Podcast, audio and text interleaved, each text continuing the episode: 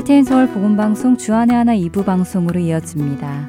주안의 하나 2부에는 남유다와 북이스라엘의 왕들을 공부해 보는 왕들의 이야기와 은혜의 설교 말씀 그리고 마태복음 강해가 준비되어 있습니다.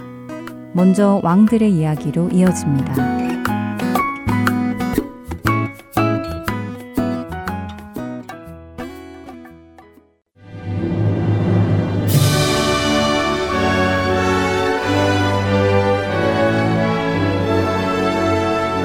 할텐 서울 복음 방송 청취자 여러분 안녕하세요. 왕들의 이야기 진행의 김민석입니다. 오늘은 열왕기하 17장에 기록된 북이스라엘의 19대 왕이자 북이스라엘의 마지막 왕이었던 호세아와 북이스라엘의 멸망에 대해 함께 살펴보겠습니다. 3주 전 살펴보았던 것처럼 북이스라엘은 왕위를 차지하기 위해 죽이고 죽임을 당하는 일이 계속해서 이루어졌습니다. 살룸에 의해 살해당한 스가랴 왕, 스가랴를 죽이고 왕이 오른 지 한 달 만에 문하엠에 의해 살해된 살룸, 살룸을 이어 왕이 된 문하햄이 이스라엘을 다스리고 죽자 아들 부가히아가 왕위에 올랐지만 2년 만에 그의 군대 장관 중 한 명이었던 베가에 의해 죽임을 당하지요. 불과 10년이라는 짧은 시간 안에 다섯 번이나 왕권이 바뀐 북이스라엘의 상황은 그만큼 참혹했습니다. 결국 베가 역시 엘라의 아들 호세아에 의해 죽임을 당했습니다. 호세아는 유다의 왕 아하스 제12년에 베가를 죽이고 사마리아에서 이스라엘의 왕이 되어 9년간 이스라엘을 다스렸습니다. 성경은 그가 여호와께서 보시기에 악을 행하였으나 다만 그전 이스라엘 여러 왕들과 같이 하지는 않았다고 말씀하십니다. 학자들은 호세아 왕이 이전 왕들처럼 종교적 관습을 따른 것 같지는 않지만 여전히 이스라엘 백성이 이전부터 행해오던 우상숭배를 막지는 않았을 것이라고 설명합니다. 성경은 호세아 왕에 대해 많은 것을 기록하고 있지 않습니다. 다만 그와 북이스라엘이 어떻게 멸망하였고 왜 멸망하였는지에 대해 자세히 말씀해 주시지요. 호세아가 왕위에 오를 당시 북이스라엘은 아수르에게 조공을 바치고 있었습니다. 그런데 아수르 왕이었던 디글랏 빌레셀이 죽고 그의 아들 살만 에셀이 왕위에 오르자 호세아는 바치던 조공을 중단하고 소라는 이름의 애굽의 왕과 조약을 맺고자 합니다. 당시 아수르는 힘이 강했기 때문에 호세아가 왜 이 같은 선택을 했는지는 알 수 없습니다. 그러나 반역을 거듭하며 점점 멸망을 향하여 가고 있는 북이스라엘을 위해 왕으로서 회개하며 하나님 앞으로 나아가기보다 자신의 생각으로 나라를 통치한 것은 분명 하나님 앞에 잘못한 일이며 어리석은 일이었습니다. 더욱이 이방의 통치자들과 동맹을 금하신 하나님의 말씀에도 어긋나는 행동이었습니다. 결국 호세아는 이스라엘의 왕위에 오른 지 6년째 되는 해 아수르 왕 살만 에셀에 의해 옥에 감금당하게 됩니다. 아수르왕 살만 에셀은 이후 북이스라엘을 멸망시키기 위해 사마리아 성읍을 둘러싸지요. 그러나 당시 북이스라엘의 수도였던 사마리아는 내부적으로 물과 비축된 많은 양의 식량이 있었기 때문에 포위되어 있었지만 3년간이나 견딜 수 있었습니다. 아수르의 왕 살만에셀이 죽고 사르곤이 아수르의 왕이 되자 그는 사마리아를 점령하고 이스라엘 백성을 포로로 잡아 고산 강가에 있는 할라와 하볼과 메데 사람의 여러 고을에 두었습니다. 이곳은 티그리스 강과 유브라데 강 사이에 있는 북쪽 골짜기로 아수르의 기록에 따르면 이때 추방당한 이스라엘 백성이 27,290명이라고 합니다. 이렇게 아수르에 의해 북이스라엘은 멸망하고 백성들은 포로로 잡혀갔습니다. 성경은 북이스라엘이 멸망한 이유에 대해 자세하게 말씀해 주십니다. 열왕기하 17장 7절에서 18절의 말씀인데요. 길지만 함께 읽어보며 북이스라엘이 그동안 하나님 앞에 행했던 악을 살펴보고 우리의 모습 또한 돌아볼 수 있기를 권합니다. 읽어드리겠습니다. 이 일은 이스라엘 자손이 자기를 애굽 땅에서 인도하여 내사 애굽의 왕 바로의 손에서 벗어나게 하신 그 하나님 여호와께 죄를 범하고 또 다른 신들을 경외하며 여호와께서 이스라엘 자손 앞에서 쫓아내신 이방 사람의 규례와 이스라엘 여러 왕이 세운 율례를 행하였습니다. 이스라엘의 자손이 점차로 불의를 행하여 그 하나님 여호와를 배역하여 모든 성읍의 망대로부터 견고한 성에 이르도록 산당을 세우고 모든 산 위에와 모든 푸른 나무 아래에 목상과 아세라상을 세우고 또 여호와께서 그들 앞에서 물리치신 이방 사람 같이 그곳 모든 산당에서 분양하며 또 악을 행하여 여호와를 경로하게 하였으며 또 우상을 섬겼으니 이는 여호와께서 그들에게 행하지 말라고 말씀하신 일이라. 여호와께서 각 선지자와 각 선견자를 통하여 이스라엘과 유다에게 지정하여 이르시기를 너희는 돌이켜 너희 악한 길에서 떠나 나의 명령과 윤례를 지키되 내가 너희 조상들에게 명령하고 또 내 종 선지자들을 통하여 너희에게 전한 모든 율법대로 행하라 하셨으나 그들이 듣지 아니하고 그들의 목을 곧게 하기를 그들의 하나님 여호와를 믿지 아니하던 그들 조상들의 목같이 하여 여호와의 율례와 여호와께서 그들의 조상들과 더불어 세우신 언약과 경계하신 말씀을 버리고 허무한 것을 뒤따라 허망하며 또 여호와께서 명령하사 따르지 말라 하신 사방 이방 사람을 따라 그들의 하나님 여호와의 모든 명령을 버리고 자기들을 위하여 두 송아지 형상을 부어 만들고 또 아세라 목상을 만들고 하늘의 1월 성신을 경배하며 또 바알을 섬기고 또 자기 자녀를 불가운데로 지나가게 하며 복술과 사술을 행하고 스스로 팔려 여호와 보시기에 악을 행하여 그를 경로하게 하였으므로 여호와께서 이스라엘에게 심히 노하사 그들을 그의 앞에서 제거하시니 오직 유다 지파 외에는 남은 자가 없으니라. 북이스라엘은 일대왕 여로보암을 시작으로 이방신을 들여와 섬기기 시작하며 하나님 앞에 악을 행했습니다. 하나님의 말씀을 따르지 않았고 산당을 세우고 이방신을 섬겼습니다. 하나님을 신뢰하지 않았으며 하나님의 모든 윤례를 버렸습니다. 그러나 하나님께서는 죄악 가운데 머무르는 북이스라엘 백성들이 하나님 앞으로 돌아오기를 원하시는 마음에 기다려 주시고 선지자들을 통해 끊임없이 말씀하셨습니다. 때로는 이방 나라를 들어 어려움을 겪게 하셨지만 그 모든 것은 죄를 회개하고 돌이키기를 원하시는 하나님의 마음이었습니다. 그러나 결국 북이스라엘은 하나님 앞으로 돌아오지 않았고 하나님께서는 아수르를 들어 북이스라엘을 멸망케 하셨습니다.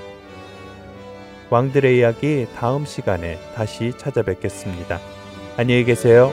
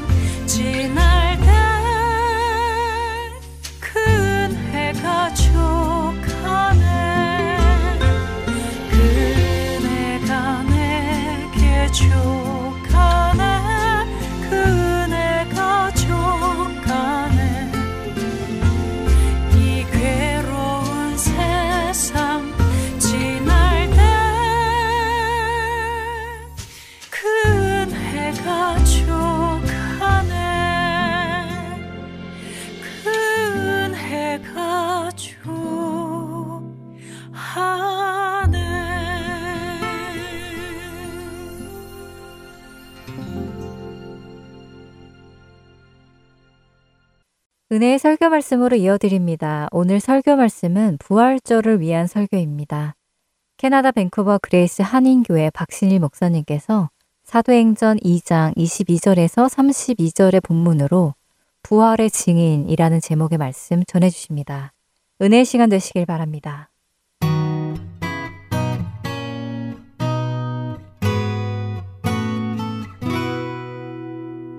부활주일 예배 오신 모든 성도님들을 주님의 이름으로 환영합니다. 옆에 사람하고 예수님이 살아나셨습니다. 한번 인사하시기 바랍니다.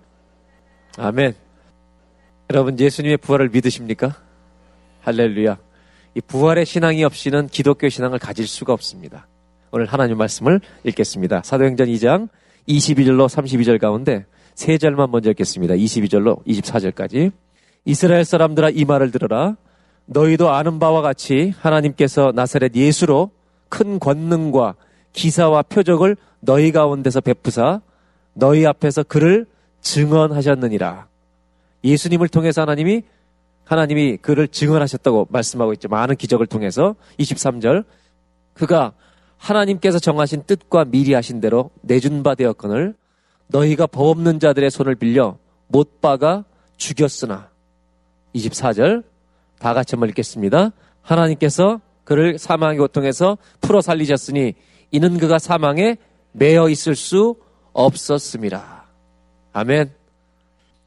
오늘 읽은 본문은 베드로의 설교입니다. 베드로가 사도행전 2장에 설교하고 있는 본문입니다. 근데 여러분 잘 아시는 대로 베드로가 이 설교에서 몇 명이 회개했는지 아십니까? 3천 명이 회개하고 세례를 받았습니다. 이 베드로의 설교에 가장 중요한 게 뭔지 아십니까? 베드로의 설교가 3천 명을 회개시키고 세례를 받게 했는데 베드로의 설교 중에 제일 중요한 게 뭔가? 그는 다른 얘기 하지 않았다는 것입니다. 베드로의 설교는 예수님에 대한 얘기밖에 없었습니다. 예수님이 죽으셨다. 예수님이 사셨다. 예수 믿어라. 근데 3천 명이 믿어. 그 예수를 전할 때 이런 일이 일어났다는 것입니다. 어떤 예수를 전했는가? 오늘 성경을 통해서 한번 살펴보려고 하는 겁니다. 여러분 베드로는 예수님을 배신했던 제자입니다. 그리고 주님 부활하신 다음에 예수님 베드로를 찾아와 주셨습니다. 여러분 잘 아시겠지만 베드로가 예수님의 수제로 쫓아다니다가 예수님이 십자가에 달리시기 전에 사람들에 의해서 잡혔을 때 가론 유다가 팔아서 잡혀버렸잖아요. 그래서 예수님이 잡혀서 십자가 지러 가시게 될 때 끌려갈 때 베드로는 멀찍이 주님을 쫓아갑니다. 수제자였잖아요. 그래서 명색이.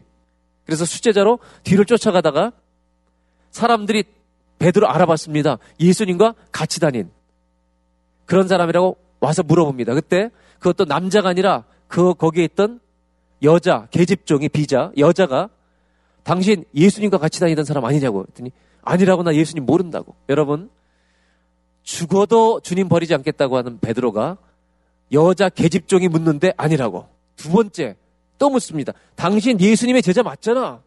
어쩌면 수제자였지 않았냐고 이렇게 물어봤을지 몰라요. 나 그분 얼굴도 모른다고. 세 번째 다시 묻죠. 그때 베드로가 뭐라고 말하냐면 저주하여 가로되 저주하여 가로되 나는 그를 알지도 못하노라. 그때 마테마가 누가복음 중에 누가만 이 본문을 담고 있죠. 누가복음에만 이 기록이 있어요. 세 번째 부인하는 그 순간에 누가복음에만 나와 있는 기록이 예수님이 고개를 돌려서 베드로의 눈을 쳐다보았다라고 말합니다. 그때 베드로가 어떻게 해요? 통곡해버리고 봅니다. 다구 일기 전에 세 번 부인하리라는 말씀이 기억나서 통곡을 해버립니다. 누가복음은 베드로가 배신했던 부인했던 이 기록을 예수님이 베드로를 버리는 본문으로 사용하지 않습니다. 여러분 베드로가 통곡했다는 말은 무슨 얘기예요? 예수님을 부인한 이 말을 하면서도 베드로는 고민이 있었다 없었다. 고민이 있었다는 것입니다. 왜? 사랑하는데 지키지 못하는 고민입니다. 나 주님 사랑하는데 나도 저렇게 십자가에 끌려서 같이 죽을까봐 두려워서 두려워서 베드로가 거기서 예수님을 쫓던 제자라고 시인하지 못하고 나는 그 놈을 모른다고 저주하면서 그가 부인했을 때 그 소리를 멀리서 들으신 예수님이 고개를 내려서 베드로를 본 것입니다. 베드로는 통곡해 버립니다. 그때 예수님이 눈으로 말하셨겠죠. 두고 보자. 그렇게 말씀하시지 않고 예수님도 아마 우셨을 거예요. 베드로의 마음 안에 있는 겨자씨만한 믿음을 보시고 예수님을 욕하고 부인하지만 그 속에 있는 사랑 지켜드리고 싶지만 자기가 약해서 지킬 수 없는 베드로의 작은 믿음을 보시고 예수님은 눈으로 말씀하셨겠죠. 베드로야 고맙다. 네가 아직도 나를 사랑하는 마음이 남아 있구나. 그리고 약속하십니다. 두고 보자가 아니라 내가 부활하면 너를 만날 거다. 그리고 예수님 부활 후에 베드로에게 찾아오십니다. 이런 베드로가 부활의 주님을 만나고 승천하시고 예루살렘을 떠나지 말고 기다리라고 해서 거기서 기다리고 있다가 성령의 강림이 거기 임해서 여러 나라 말로 방언을 시작하는데 모든 나라 말로 방언을 하는데 다 알아듣는 언어가 통용되는 바벨탑 사건의 역전이 일어나는 일이 일어나는 거죠. 여러분 가정에 가족들이 성령의 역사 안에 있으면 하나가 될 줄로 믿습니다. 여러분들이 어떤 교회 사역을 할 때 사역하는 사람들이 성령의 충만함에 사로잡히면 하나가 될 줄로 믿습니다. 하나가 안 되는 이유는 내 생각 때문에 안 되는 겁니다. 이런 체험을 한 다음에 일어난 바로 첫 번째 설교가 이 본문입니다. 저는 그 설교를 보면서 오늘 세 가지만 딱 말씀을 좀 나누려고 하는데 첫 번째 22절, 23절을 다시 한번 보겠습니다. 22절, 23절 사도행전 이스라엘 사람들아 이 말을 들으라 너희도 아는 바와 같이 하나님께서 나사렛 예수로 큰 권능과 기사와 표적을 너희 가운데서 베푸사 너희 앞에서 그를 증언하셨느니라. 예수님이 얼마나 놀라운 권능과 기사와 표적을 행하신지 몰라요. 너희도 아는 바와 같이 유대인들은 예수님의 행적을 다 알고 있어요. 38년 된 병자가 났으니 얼마나 소문이 났겠습니까? 나면서부터 소경이었던 실로함에 소경이 났으니 얼마나 저 예수가 누구냐? 오죽하면 여러분 사개오 같은 사람도 예수님이 세리와 제인의 친구라는 얘기를 듣고 여리고로 지나갈 때 어디로 올라갔어요? 뽕나무 올라가서 그를 기다리는 거예요. 보고 싶어서. 너희도 아는 바와 같이 하나님께서 나사렛 예수로 큰 권능과 기사와 이적을 너희 가운데 베푸시지 않았느냐. 이분이 예수 아니었냐. 이 얘기를 해주고 있어요. 23절. 오늘 첫 번째로 중요한 구절이 여기 있습니다. 그가 하나님께서 정하신 뜻과 미리 아신 대로 내준 바 되었거늘. 여러분, 베드로는 지금 뭐라고 얘기하냐면 구약과 연결시켜서 예수님을 소개하는 거예요. 메시아가 이 땅에 오셔서 예수님 메시아로서 이 땅에서 하실 일이 뭐냐? 하나님의 계획대로 여기서 이렇게 됐죠. 하나님께서 정하신 대로 하나님의 정하신 뜻과 하나님 미리 알고 계신 대로 구약 선제 예언대로 예수님은 죽기 위해 오셨어요. 그래서 너희들에게 사람들에게 내어준 바 되었는데 오늘 중요한 것이 뭐냐?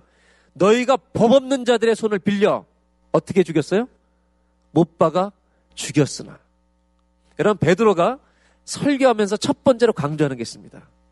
예수님을 너희가 어떻게 했다고요? 못 박아 죽였다. 예수님의 죽음을 확인했어요, 안 했어요? 로마 군인들이 확인했어요, 안 했어요? 예. 십자가 처형을 당했을 때 로마의 형벌은 매달려 어느 정도 몇 시간 매달리는데 그때까지 호흡이 있는 사람은 어떻게 합니까? 뼈를 부러뜨립니다. 근데 예수님은 호흡을 거두셨기 때문에 뼈가 부러지지 않았어요. 뼈를 부러뜨리지 않았어요. 뼈를 부러뜨리지 않은 이유는 시편에 예고하기를 이미 그가 십자가에 매달렸지만 사망을 당하기 때문에 그는 뼈가 부러지지 않을 거란 예언이 거기 있어요. 그대로 된 거예요. 오늘 첫 번째로 부활의 증인이 되기 위해서 우리가 분명히 첫 번째 알게 있습니다. 베드로는 이것을 설교하는 거예요. 예수님이 완전히 죽으셨다는 것을 너희도 알지 않냐. 예수님을 너희들이 못 박아서 어떻게 했어요? 죽였고 죽음을 누가 확인했어요? 로마 군인들이 너희들이 확인하지 않냐. 유대인들 너희 다 보지 않았느냐. 베드로의 설교의 첫 번째 주제는 뭔지 아십니까? 예수의 죽음은 역사적 사실이었다는 것입니다. 예수님이 이 창에 찔렸잖아요. 그때 피와 머를 쏟았다 그래요. 저는 의학 공부는 안 했지만 의학 전공한 사람들의 얘기가 피와 물을 쏟았다는 말은 심장이 파열될 때 나타나는 현상이래요. 베드로의 설교의 첫 번째 메시지가 뭐냐? 부활의 증인이 되기 위해서는 예수의 죽음에도 증인이 된다는 거예요. 예수님은 돌아가시지 않고 적당히 기절하셨다가 다시 산 게 아니라 베드로의 메시지는 너희들이 죽음을 확인했다. 역사적으로 이 예수님의 십자가의 죽음을 아무도 죽지 않았다라고 부정할 수 없는 사실이었다는 거예요. 왜? 로마 군인이 직접 확인했기 때문입니다. 예수님의 죽음은 역사적인 사실입니다. historical fact예요. 아무도 부정할 수가 없어요. 베드로는 그 얘기를 제일 먼저 합니다. 그런데 그 죽음은 하나님의 정하신 뜻대로 온 것입니다. 여러분 잘 아시는 대로 예수님이 돌아가신 다음에 세마포를 쌉니다. 그때 예수님의 세마포를 쌀 때 여러분 기억나는 사람이 누구예요? 아리마대 사람 요셉 또 한 사람이 있습니다. 니고데모가 나옵니다. 니고데모는 누구예요?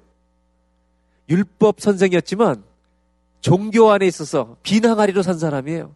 율법 선생이었지만 영이 공허한 거예요. 영혼이 공허해요. 그래서 늘 고민하고 있는데 예수님이 놀라운 하나님의 능력들의 일을 행하니까 대낮에 가면 창피하니까 한밤중에 예수님 곳에 몰래 녹화하고 들어가서 당신은 하나님께서 보내신, 하늘에서 보내신 자가 아니면 이런 일 할 수 없습니다. 어떻게 이렇게 합니까? 그때 예수님이 하신 말씀이 사람이 거듭나지 않으면 하나님께로 갈 수가 없다. 어떻게 내가 어머니 뱃속에 다시 들어갔다 나옵니까? 그랬더니 예수님이 하신 말씀이 육으로 난 것은 육이요 영으로 난 것은 영이니 영으로 태어나는 거다. 그 복음을 설명해 주는 거예요. 그 니고데모가 정말로 예수님을 결국 믿었을까 안 믿었을까? 성서학자들은 니고데모가 예수님을 믿었다고 소개합니다. 왜? 구약의 율법에 시신은 만지지 않습니다. 정한 사람 외에는 시체를 만지지 않는 것이 유대인들의 율법입니다. 근데 니고데모는 누구를 만졌어요? 예수님을 만지셨습니다. 왜요? 이분이 하나님이시기 때문에 만진 겁니다. 결국 니고데모도 예수를 믿은 거예요. 결국 우리 성경을 통해서 알 수 있는 건 뭐냐? 우리가 첫 번째로 잊지 말 것은 예수님의 죽음은 역사적 사실이었다는 겁니다. 그래서 한번 첫 번째로 따라 하시죠. 부활의 증인이 되려면 죽음의 증인이 되어야 한다. 예수님의 죽으심이 사실이었다는 것을 우리가 다 알아야 된다는 거예요. 이것을 베드로는 먼저 전하는 겁니다. 그런데 이 죽으심이 그냥 죽으심이 아니라 로마서 3장 23절에 있는 것처럼 모든 사람이 죄를 범하였으며 하나님의 영광에 이르지 못하더니 우리가 하나님의 영광에 이르지 못하기 때문에 우리가 하나님의 영광에 들어가기 위해서는 우리가 가지고 있는 죄의 문제에 대한 용서의 이 사건이 오지 않으면 이룰 수가 없기 때문에 예수님의 죽으심은 목적이 있는 죽음이었다는 것입니다. 그 죽음이 이 베드로도 베드로 전후세 그 얘기를 계속하고 있지만 죽음이 역사적인 사실인 게 왜 중요하냐? 부활의 증인이 되려면 이 죽음의 증인이 되어야만 돼요. 너희들 다 보지 않았느냐? 이걸 전부 설명해 줍니다. 이 기적을 행한 예수님이 다 너희들 본대로 죽지 않으셨느냐? 이 죽음은 그냥 죽음이 아니다. 하나님의 영광에 이르지 못한 우리들을 건져내기 위해서 목적이 있는 나를 위한 너희들을 위한 죽음이었다고 설교하는 것입니다. 여러분, 예수님이 완전히 죽으신 걸 믿으시죠? 근데 그냥 믿으시면 안 돼요. 이 죽음에는 목적이 있었다는 것입니다. 누구를 위하여 죽으셨냐 이거예요. 누구를 위하여 죽으신 거예요? 예수님의 죽으심을 믿는 자들은 한 가지를 결심해야 합니다. 예수님의 죽으심이 나를 위한 죽으심이란 걸 정말 믿는다면 우리도 한 가지는 결심해야 합니다. 그건 뭐냐면 나도 그리스도를 위해 살다가 죽어야 할 줄로 믿습니다. 사랑하는 여러분, 예수님이 나를 위해서 죽었다면 저와 여러분도 그리스도를 위해 살다가 죽는 은혜가 있기를 바랍니다. 인천에 계산중앙교회라는 교회가 있습니다. 더 큰 교회입니다. 그 목사님이 서울에 있을 때 부흥회로 오셨어요. 부흥회로 오셨는데 간증을 하시는 거예요. 당신 교회에 새벽 기도를 평생 동안 너무너무 열심히 하시는 여자 권사님이 계셨대요. 하루도 안 빠지고. 이 목사님에게는 정말 중복이 돼주는 그런 권사님이 없는 거예요. 이분이 어느 날 새벽 기도를 오시다가 횡단보도를 건너다가 차에 멈추지 않고 달린 차에 쳐서 즉사하셨어요. 이 목사님이 그분이 돌아가시고 장례식을 하는데 하여튼 많은 사람들이 울고 목사님도 그렇게 우셨대요. 가장 자기를 위해서 기도를 많이 해주던 권사님이 돌아가셨으니까. 그러고 나서 그 장례식 끝나고 다음 주부터 설교를 하려고 그러는데 설교할 마음이 안 생기더랍니다. 새벽 기도를 그렇게 한결같이 나오던 분이 교통사고로 객사를 해버렸으니까 설교할 자신이 없더래요. 아무리 주님 도와달라고 첫째 주 가서 했는데 힘이 없대요. 둘째 주부터 이분이 빨간 넥타이를 매기 시작했대요. 이거라도 힘써보려고. 세 번째 주엔 노란 넥타이. 한 달 동안은 설교하는데도 계속 힘이 들더래요. 자신이 없는 거예요. 선포에 자신이 없는 거예요. 한 달쯤 돼서 안 되겠다 싶어서 교회에서 기도를 시작했대, 일주일 동안. 목사님이. 한 달 동안 기도를 시작하는데, 며칠을 기도하다 보니까 일주일 동안 기도를 시작하는데, 하나님께서 응답을 주시더랍니다. 최 목사 그러시더래요, 하나님이. 그래서, 네, 그랬대요. 넌 예수 믿는 사람들이 뭐 하다 죽으면 좋겠니? 그러시더래요. 이게 무슨 말씀인가? 야, 예수 믿는 사람들이 술집 가다 죽어야 되겠니? 아닙니다. 나이트클럽 가다 죽어야 되겠니? 아닙니다. 예수 믿는 사람은 교회 가다 죽어야 되지 않겠니? 예수 믿는 사람은 기도하러 가다가 죽어야 되지 않겠니? 이 얘기를 듣는 순간요, 힘이 확 생기더래요. 그 다음 주날 설교를 뭐라고 하셨겠어요, 이 목사님이? 여러분, 술집 가다 죽지 말고, 교회 가다 죽읍시다. 엄청나게 소리를 지르면서 설교를 했대. 자신감이 넘쳐서. 주님이 주신 말씀이니까. 예수 믿는 사람이, 여러분, 카지노 가다 죽어야 되겠습니까? 나쁜 짓 하러 가다 죽어야 되겠습니까? 기도하러 가다가 전도하다가 죽는 것이 정한 이치가 아닙니까? 예수 믿는 사람은. 우리 권사님, 기도하다 가다 죽었으니 얼마나 영광스러운 죽입니까? 우리 힘냅시다. 그래서 교회가요, 더 힘을 얻었답니다. 여러분, 예수께서 나를 위해서 죽은 것을 믿는다면, 우리도 한 가지는 결심해야 될 거예요. 한번 따라 할까요? 나도 그리스도를 위해 살다가 죽게 하옵소서. 아멘. 아멘. 저와 여러분에게 이런 소원이 있길 바랍니다. 기도하든지 전도하다가 죽게 하옵소서. 그리스도가 나를 위해 죽었으니 이것이 죽음을 대 세상 사람도 죽음의 증인일 뿐만 아니라 이 죽음이 우리를 위한 죽음이라고 증거할 수 있는 그 사람들만이 부활의 증인이 될 수 있는 거예요. 그 다음 절을 보겠습니다. 24절입니다. 하나님께서 그를 사망의 고통에서 풀어 살리셨으니 이는 그가 사망에 매어 있을 수 없었음이로라. 하나님께서 정하신 대로 우리 죄를 위해서 십자가에 죽게 하셨습니다. 그런데 24절에 베드로는 뭐라고 얘기하냐면 하나님께서 그를 사망의 고통에서 풀어 살려버리셨습니다. 이는 그가 사망에 묶여서 매어 있을 수가 없기 때문입니다. 이렇게 얘기하는 거예요. 여러분, 24절이 얼마나 중요한 절인지 아세요? 예수님은 사망에 묶여 있을 수가 없대요. 왜 그럴까요? 왜 사망에 하나님께서 그를 풀어주셨대요? 왜 예수님은 사망에 묶여 있을 수가 없을까요? 이 기독교의 신비죠. 왜 예수님이 사망에 묶여 있을 수가 없습니까? 이거에 대한 대답이 설교의 결론이죠. 이것만 알면 우리는 부활을 끝난 거예요. 여러분, 예수님이 죽으셨어요? 안 죽으셨어요? 왜 죽으신 줄 아세요? 예수님이 완전히 육신으로 사망 진단을 받으신 거예요. 왜 받으셨는지 아세요? 죽었으니까. 맥박이 뛰지 않았어요. 완전히 죽었어요. 예수님이 죽으신 이유는 한번 따라 하실까요? 예수님이 죽으신 이유는 사람으로 오셨기 때문에 죽으셨다. 한번 따라 하세요. 예수님이 사망에 갇힐 수 없는 이유는 하나님이시기 때문이다. 할렐루야. 이해가 되십니까? 예수님이 하나님이시기 때문에 사망에 계속 계실 수가 없는 거예요. 예수님은 사람의 몸을 입고 완전한 사람으로 오셨지만 완전한 하나님이세요. 이게 부활에 너무 중요한 거예요. 24절에 이렇게 말한 거예요. 하나님께서 그를 사망의 고통에서 풀어 살리셨으니 이는 그 사망에 매어 있을 수 없었습니다. 왜? 이분이 하나님이시 때문에 못 갇혀 있는 거예요. 죽음에 갇혀버렸다면 예수님도 사망 권세에 갇힌 자고 사망 권세를 이길 수 없는 분이에요. 그가 다시 사심으로 잠자는 이들의 뭐가 됐다고요? 첫 열매가 되셨다. 우리를 부활 주시는 생명의 능력의 증인이 증거가 되어 주신 거예요. 나를 믿는 자는 이 생명을 갖게 되리라. 나를 믿는 자는 죽어도 살리라.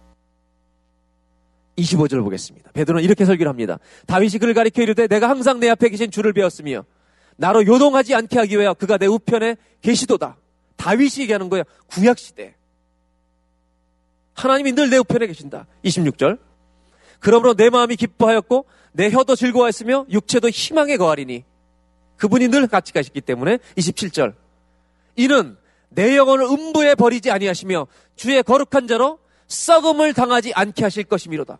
여러분 다윗이 어떤 고백을 하냐면 부활의 고백을 하는 거예요.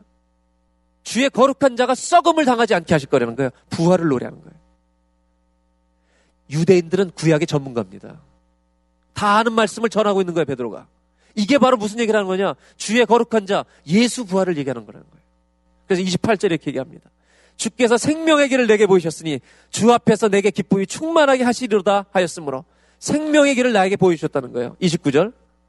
형제들아, 내가 조상 다윗에 대하여 담대히 말할 수 있노니 다윗이 죽어 장사되어 금여가 오늘까지 우리 중에 있다. 다윗은 죽었다. 30절. 그는 선지자라. 다윗은 천지자와 같았다는 거예요. 하나님이 이미 맹세하사 그 자손 중에서 한 사람을 그 위에 앉게 하리라 하심을 알고 다윗은 구약 시대 백성들도 메시아를 알고 있었어요. 31절. 미리 본 거로 그리스도의 부활을 말하되 그가 음부에 버림이 되지 않고 그의 육신이 썩음을 당하지 아니하시리라 하더니 다윗이 이렇게 얘기했다는 거예요. 구약의 예언을 통해서 말합니다.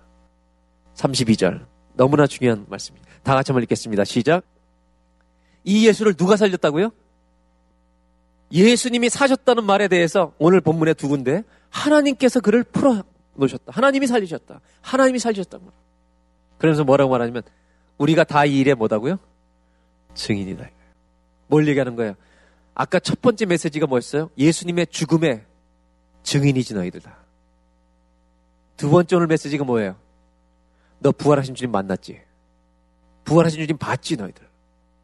여러분 성경이 말하고 있는 부활에 대해서 두 번째 오늘 메시지가 죽음의 증인뿐만 아니라 오늘 두 번째 성경이 말하는 것은 아무도 예수 그리스도의 부활을 부인할 수가 없었다는 것입니다. 그 당시에 예수님이 부활하셨을 때 예수님이 부활했다는 것이 가짜라는 걸 증명하는 최고의 방법이 뭐예요?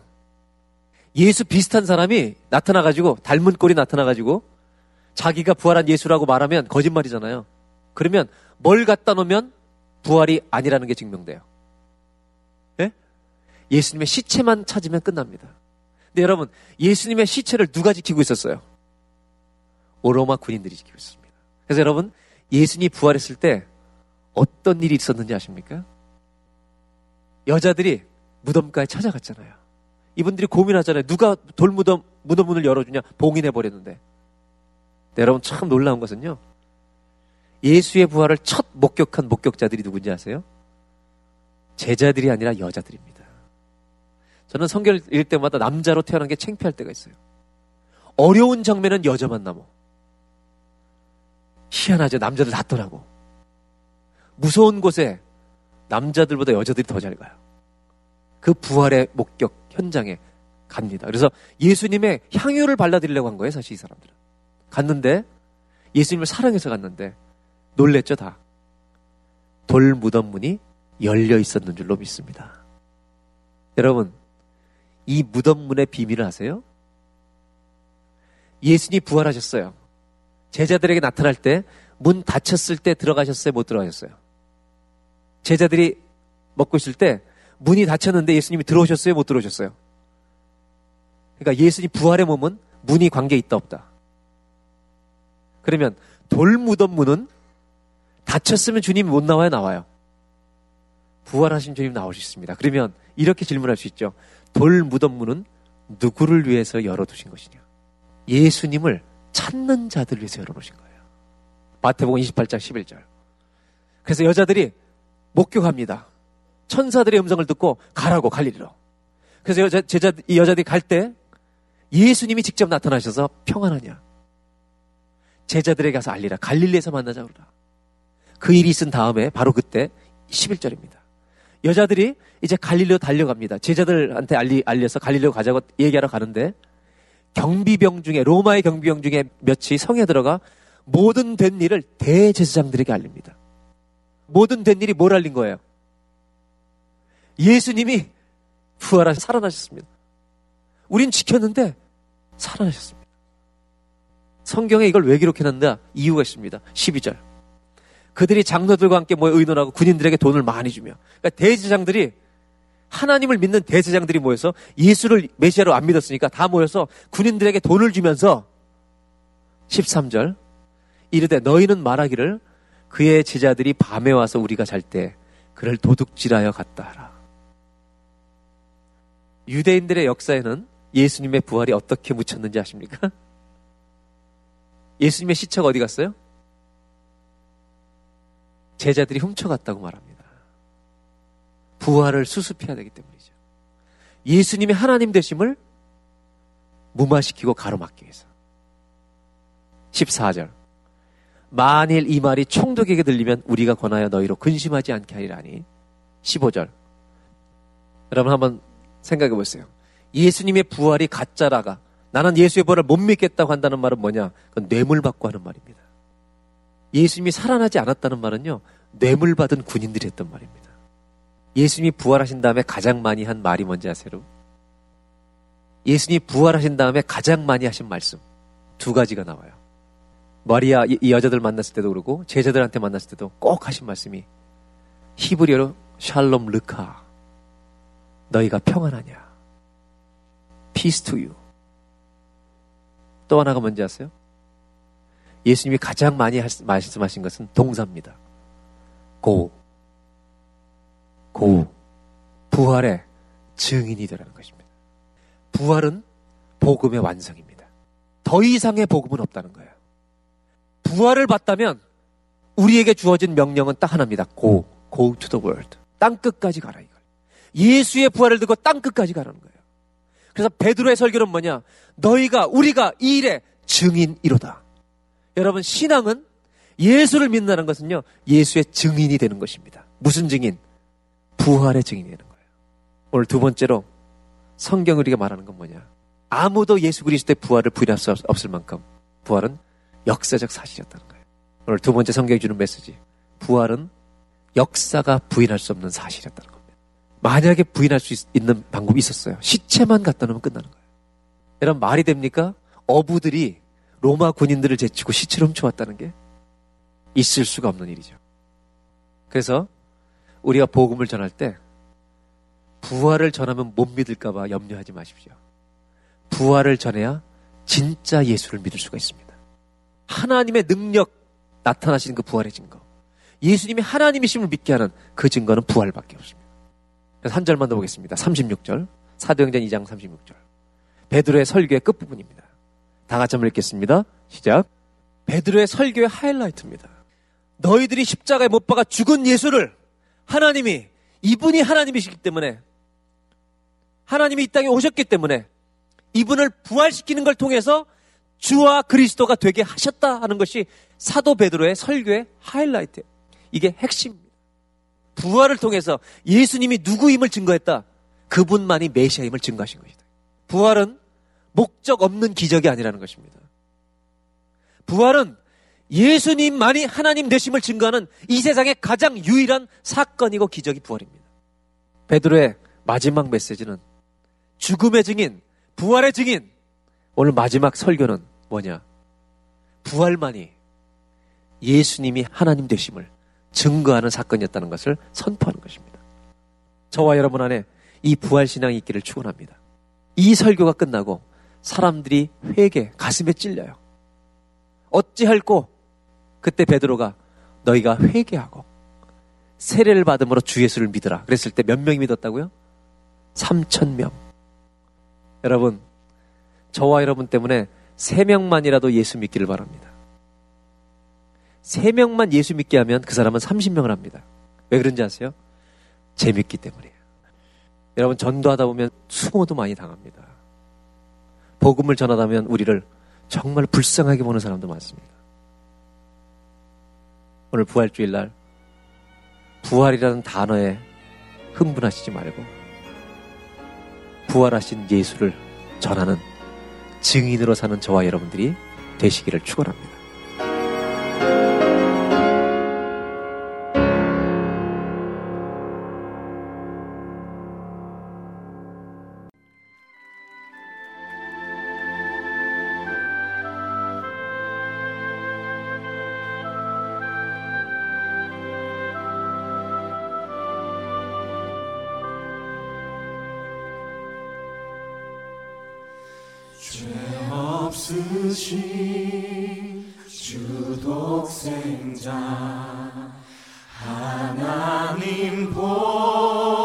twice.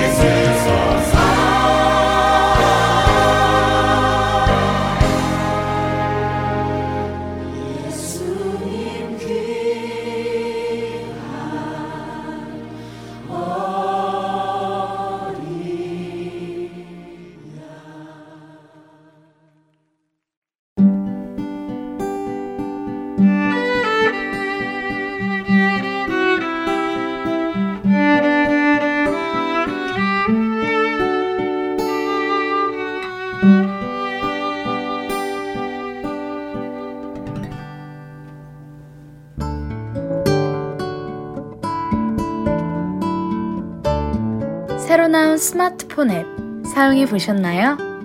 다운로드 기능은 물론이며 원하는 프로그램들만 따로 청취할 수도 있습니다. 그리고 하나 더. 스마트폰 1대1 문의 기능도 있다는 것 아시나요?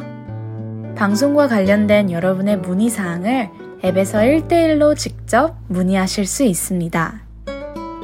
편리한 하트앤서울 스마트폰 앱 사용에 도움이 필요하신 분은 전화번호 602-866-8999로 문의해 주세요.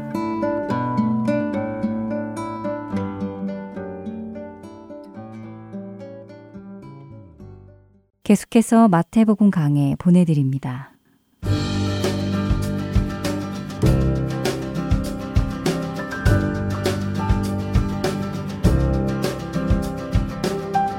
사토인 서울 복음방송 애청자 여러분 안녕하세요. 마태복음 강의 김태정 목사입니다. 지난 3주 동안 우리는 산상수훈에 대해서 살펴보았습니다. 산상수훈의 말씀을 통해 사람들은 말씀 가운데 임하신 예수님의 권위를 보게 되었습니다.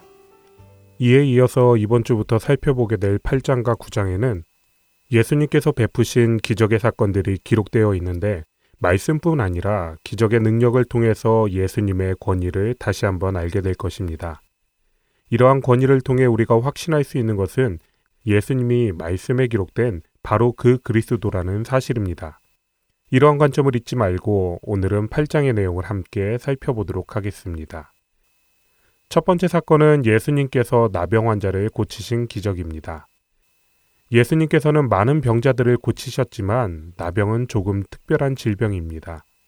당시 나병에 걸렸다는 것은 하나님께 저주를 받았다는 뜻이며 이 병은 다른 사람들에게 전염되기 때문에 나병에 걸린 사람은 다른 이들로부터 격리당하여 마을 밖에서 살아야 했습니다. 레위기 13장 45절과 46절에는 나병 환자는 옷을 찢고 머리를 풀며 윈 입술을 가리고 외치기를 부정하다 부정하다 할 것이요. 병 있는 날 동안은 늘 부정할 것이라. 그가 부정한즉 혼자 살되 진영 밖에서 살지니라 라고 기록되어 있습니다. 혹시라도 다른 사람들에게 병을 옮기고 부정하게 만들 수 있으니 다른 사람들이 자신이 나병 환자인 것을 알 수 있도록 먼저 말하고 다녀야 했습니다.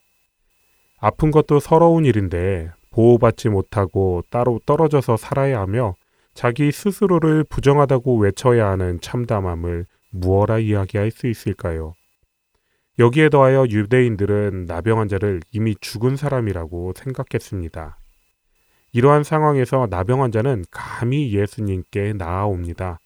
자신의 부정함을 외치면서까지 예수님께 나아오는 그의 심정은 단순히 절박함이라는 단어로는 표현할 수 없는 복잡한 것임에 틀림없습니다. 그리고 그는 예수님께 다가와 원하시면이라고 이야기합니다. 이미 예수님께서 자신의 병을 고치시는 곳에는 추호의 의심도 없습니다. 문제가 되는 것은 저주받았다고 배척당하는 자신을 예수님께서 받아주실지에 대한 것 뿐입니다. 이러한 믿음을 가진 그에게 예수님은 3절에서 손을 내밀어 그에게 대시며 라고 반응하시며 그를 깨끗하게 하셨습니다. 당시 나병에 대한 유대인들에 대한 반응과 율법을 생각해 본다면 예수님의 이러한 행동은 너무도 충격적인 사건입니다. 당시의 랍비들은 나병 환자가 있었던 곳에는 가지도 않았고 멀리서 돌을 던져서 그들이 오지 않게 한 일을 자랑하는 이들도 있었으니까요. 나병 환자와 떨어져서 부정하지 않게 되는 것이 그들이 할 수 있는 최선의 방법이었기 때문입니다. 하지만 예수님께서 나병 환자에게 손을 대시는 그 순간 기적이 일어납니다. 예수님께서 나병 환자 때문에 부정하게 되는 것이 아니라 오히려 나병 환자가 깨끗하게 되고 정결하게 됩니다. 그렇습니다. 인간인 우리는 다른 사람들에게 퍼지지 않도록 피하는 것이 최선이고 율법의 진정한 뜻이 무엇인지 알지 못해서 외식하지만 예수님은 모든 것을 만드신 분이시기에 다시 회복시키는 전능하신 하나님이시며 하나님의 마음을 알고 계신 살아계신 하나님의 아들입니다.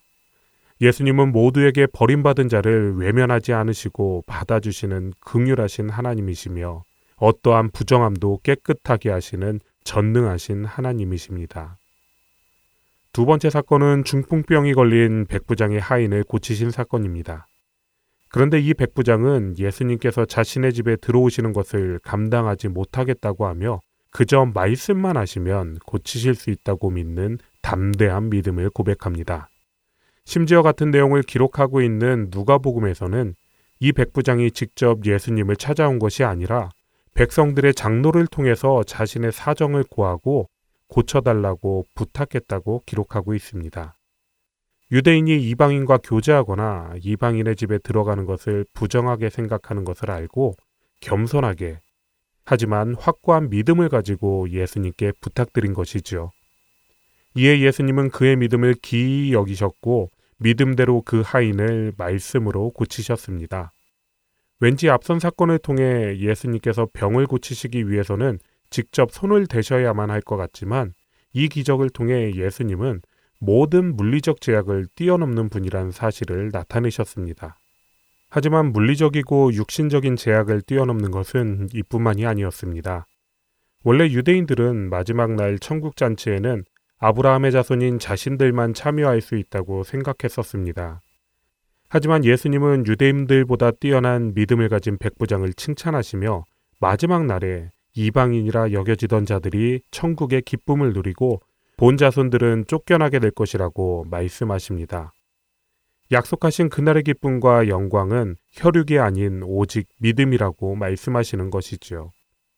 백부장은 6절과 8절에서 예수님을 주여라고 부르고 있습니다. 로마의 지배를 당하고 있던 유대인에게 군대의 백부장이 주라고 고백하는 것은 분명 이치에 맞지 않는 일입니다.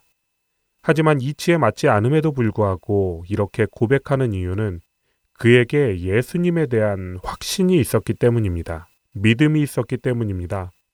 하나님을 제대로 알지 못하던 이방인도 예수님을 주라고 고백하고 있지만 선택받았다고 자부하던 유대인들은 예수님을 받아들이지 않는 이율배반 속에서 살고 있기에 예수님은 구원과 믿음에 대해 다시 한번 말씀하고 계신 것입니다. 믿음이라는 것이 과연 무엇인지 그 정수를 제대로 보여주는 두 개의 사건이었습니다. 하지만 이러한 믿음의 자세보다 더욱 중요한 것은 예수님이 어떤 분이신지를 아는 것입니다. 마태복음을 기록한 목적은 바로 예수님이 그리스도라는 것을 증명하는 것이라고 말씀드렸습니다. 또한 성경의 모든 내용이 그러합니다. 우리가 흔히 하는 실수는 성경 안에 기록된 어떠한 사랑과 사건을 통해서 하나님을 발견하는 것이 아니라 어떠한 사람에게서 어떤 것을 배울까를 고민하는 것입니다. 물론 신앙의 선배들에게서 좋은 점을 발견하는 것도 우리에게 필요한 일이겠지만 그보다 더 앞선 것은 예수님을 바로 알고 만나는 것입니다. 우리의 믿음보다 우선하는 것은 하나님의 사랑입니다.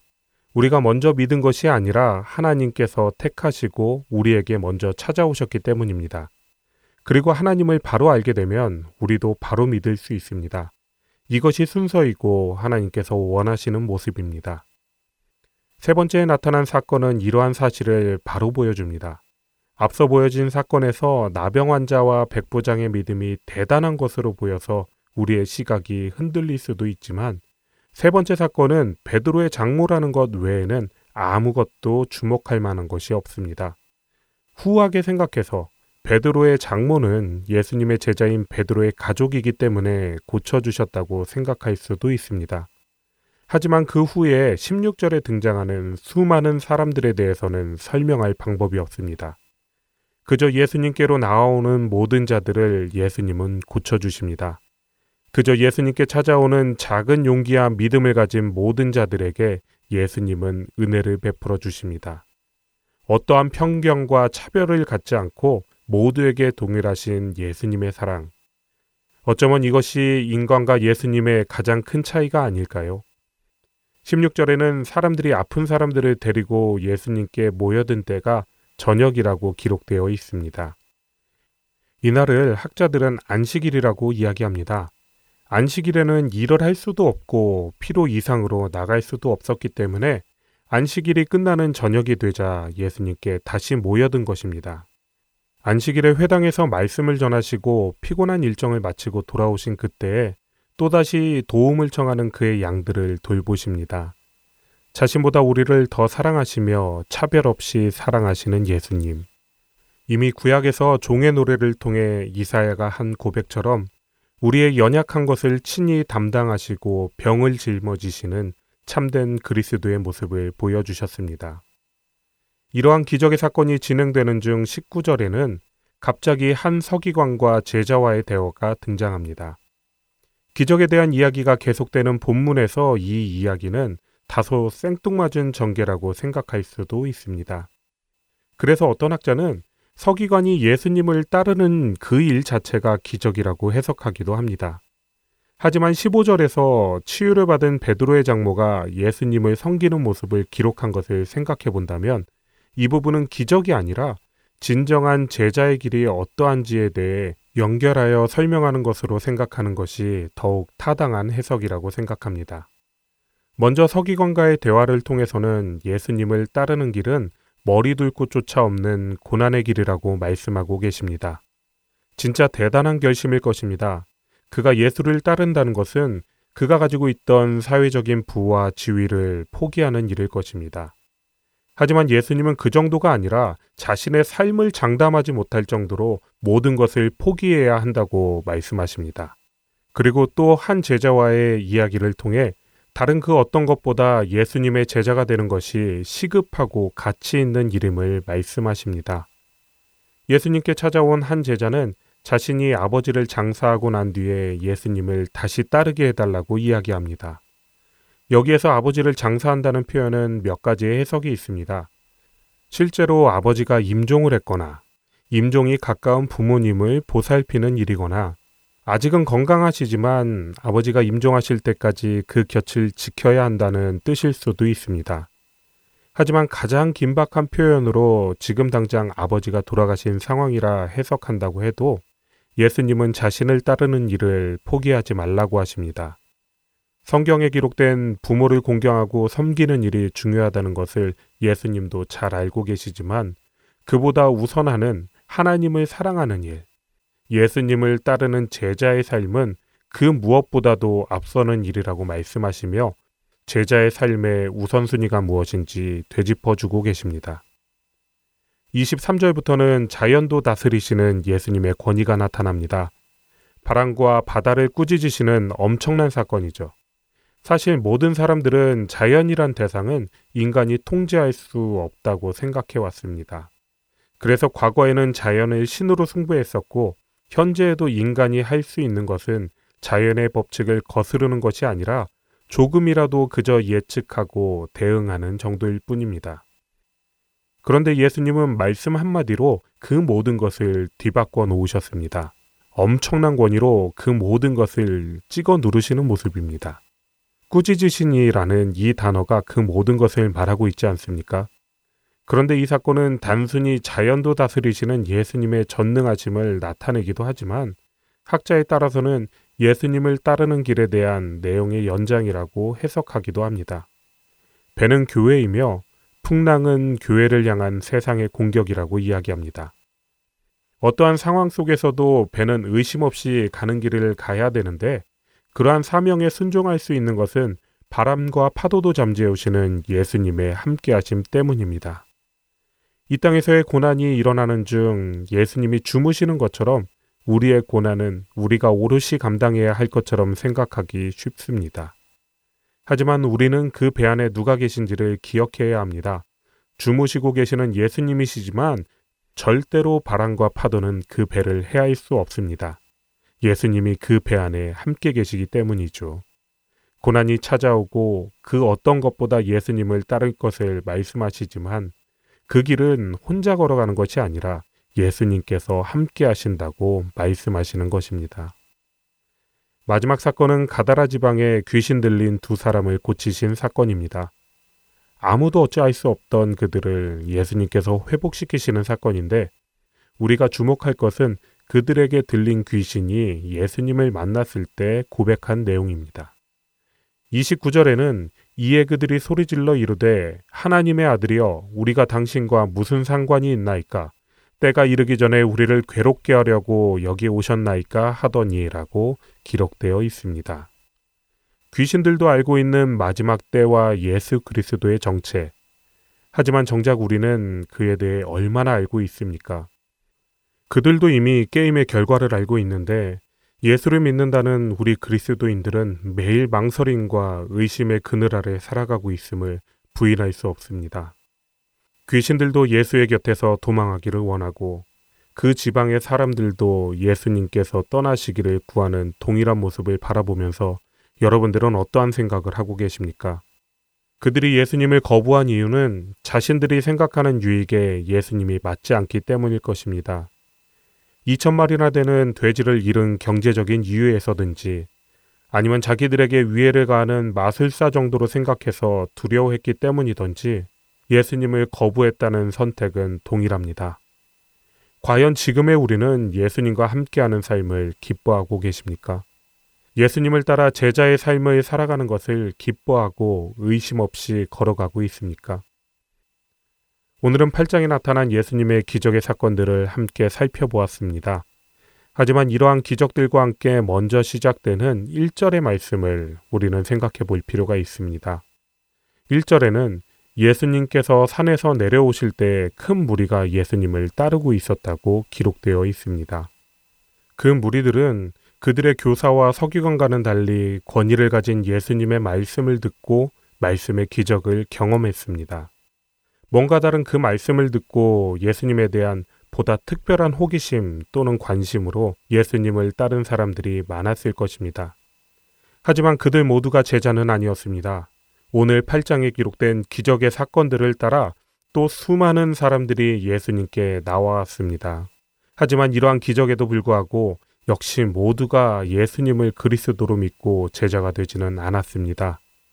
대부분은 그의 권위와 기적에 매료되어서 예수님을 따라다니는 팬일 뿐, 진짜로 자신을 포기하고 전하신 말씀대로 예수님을 따르는 제자는 아니었습니다. 그렇다면 오늘을 살고 있는 우리들은 과연 예수님의 제자일까요?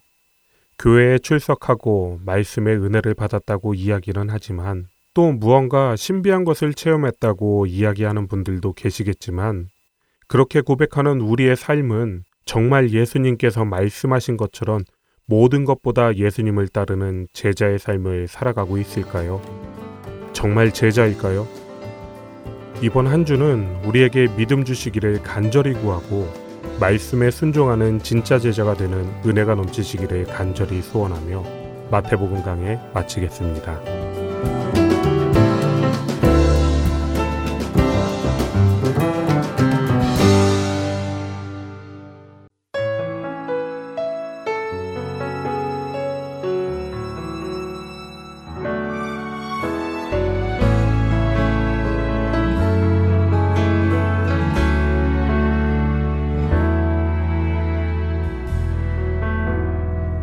한 마음이 있는 자 몸과 영혼 병든 자 누구든지 부르시오.